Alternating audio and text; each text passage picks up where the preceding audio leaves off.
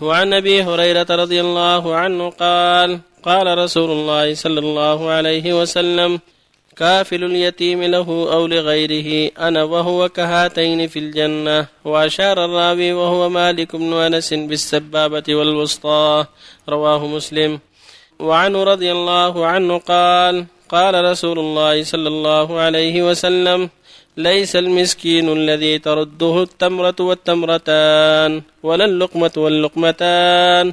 إنما المسكين الذي يتعفف متفق عليه.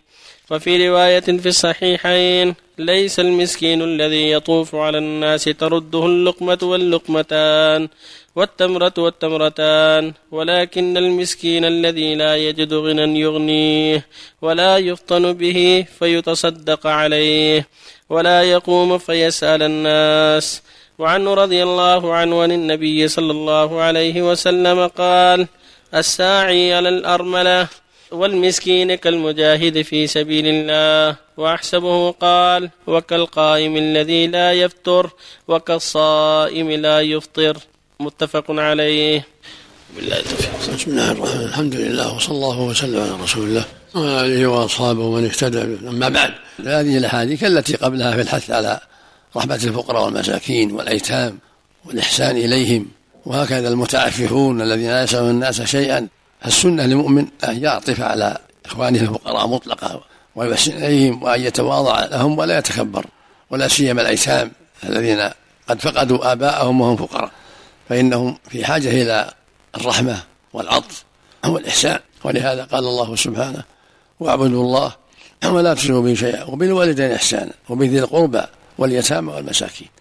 فذكر الوالدين ثم القربى ثم اليتامى من جميع الناس. ولهذا يقول صلى الله عليه وسلم أنا وكافل اليتيم كهاتين وأشار إلى السبابة. فهذا يدل على فضل كفالة اليتيم وأن صاحبها له أجر عظيم وأنه قريب من منزلة الرسول في الجنة عليه الصلاة والسلام سواء كان اليتيم من اقاربه أو من غير أقاربه فله أجر عظيم. ويقول صلى الله عليه وسلم ليس المسكين بهذا الطواف الذي ترده اللقمة واللقمتان والتمرة والتمرتان.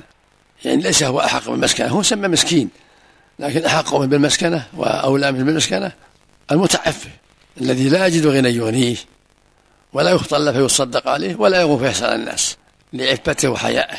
هذا أشد في اسم المسكنة مثل ما قال صلى الله عليه وسلم ليس الشديد بالصرعة إنما الشديد الذي يملك نفسه عند الغضب.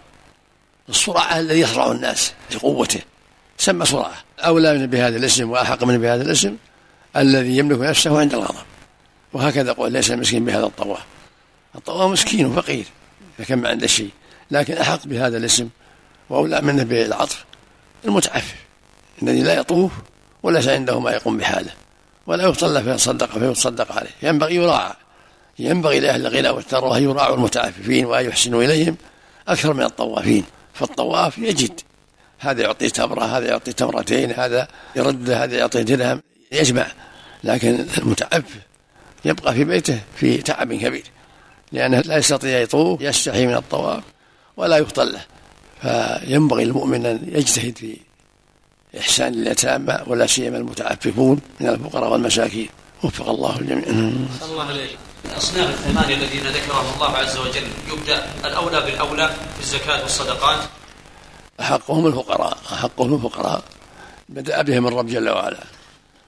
والمساكين تبعهم لأن المسكين الذي يجد بعض الشيء والفقير أشد حاجة. والعامل عليها هذولا العمة يبعثهم ولي الأمر يقبضونها من الناس لأنها أجرة لهم. والمؤلفة قلوبهم لهم أحوال قد تشد الحاجة إليهم وقد لا تشد الحاجة إليهم. فالمؤمن يتحرى بصدقته الأحوج فالأحوج والأصلح فالأصلح. وجد فقير ومسكين ذا قربة من يقدم؟ كلهم ذا قربة؟ فقير غير قريب. والمسكين هو ذي القربى يقول النبي صلى الله عليه وسلم الصدقة على الفقير صدقة. وعلى ذي الرحم اثنتان صدقة وصلة. القريب الفقير والمسكين أولى من غيره لأن تكون حقه اثنتان.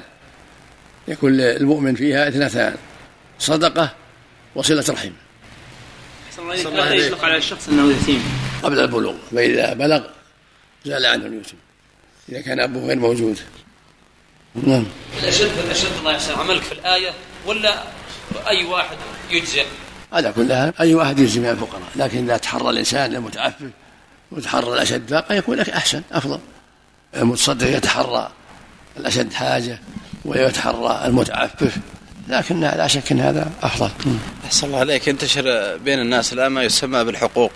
فإذا حصل بين شخصين مغاضبة فيقول أحدهما إن كان الخطأ مني فعلي حق وإن كان الخطأ منك فعليك حق. يتحاكم أنا إلى شخص ثالث فيقول الخطأ على هذا والخطأ على هذا ثم يقام الحق على الشخص المخطئ.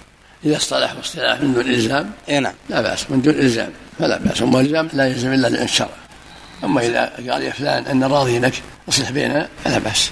أحسن الله إذا كان شخص يصلي ركعتين في الحرم المكي هل يجب عليه أن يأخذ سطرة؟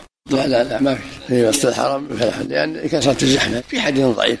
في عدم السترة لكن العمدة على الزحمة والمشقة في السترة. في امرأة دخلت في الإسلام وهي كبيرة في السن فشهدت الشهادتين وأدركت الصليب ولكن أصابت بمرض وهذا المرض أصيبت. أصيبت بمرض وهذا المرض يعني تفقد العقل أحيانا. فأولادها يقولون ماذا عليها أصيبت في فقد العقل هي على إسلامها الحمد لله على إسلامها ويحسن إليها. وإن ماتت تغسل ويصلى عليها لأنها أسلمت قبل أن يزول عقلها وكذلك يقولون أن والدتهم هي كافرة وإذا توفت يأخذها مع الكافرين ويدفنوها مع الكافرين ماذا يفعلون؟ يجب على المسلمين يتولوها يتولاها المسلمون هناك ينبغي ينبه المراكز الإسلامية والجماعة الإسلامية اللي حولها ينبهون عليها. حتى يتولوها. هم اثنين في هذه المنطقة اثنين إخوة في هذه المنطقة أسلموا ودخلوا في الإسلام وبإذن الله أخذوا جدتهم. المسلمون يتولون ينبغي المسلمين اللي هناك يسعون في تولي أختهم بالله هذه. يتولونها بدل أقاربها الكفار بالإحسان إليها تغسيلها والصلاة عليها دفنها في مقابر المسلمين يتولاها إخوانها في الله. لكن باللطف بالكلام الطيب باللطف. بالشيء الذي ما يكون فيه فتن وإذا ما استطاعوا؟ حتى والله اليتيم ابن أو ابنة هل يكون له أجر كفالة وهو يجب عليه نفقته؟ اليتيم من لا أب له. هذا اليتيم هو صغير. اليتيم فاقد الأب بشرطين أن يفقد الأب وأن يكون دون البلوغ. هذا يسمى يتيم. إذا كان فقيرا إذا كان فقيرا إذا كان ما هو فقير ما في حاجة ما في حاجة للناس. أو إذا كان ما هو فقير ما في حاجة إلى الناس إنما في حاجة إلى التربية بس التربية الشرعية. صلى الله إليكم. الصدقة التي تشمل الأجرين هذه في الفرض والنفل ولا في التطوع فقط؟ لا ظاهر ظاهر الحديث يعم الجميع. أحسن الله إليك إذا كان الثوب على الكعبين مباشرة وليس تحت الكعبين على الكعبين مباشرة أحسن الله إليك النبي يقول ما أسفل من الكعبين. نعم. لكن كونه يرفعه هو أزيل أبعد عن الشبهة. إذا لمس الكعبين لا حرج؟ لا حرج. الرسول يقول ما أسفل من بالنسبة لكفالة اليتيم أحيانا يصير في قسيمة لمدة سنة أحسن الله عملك ولمدة سنوات.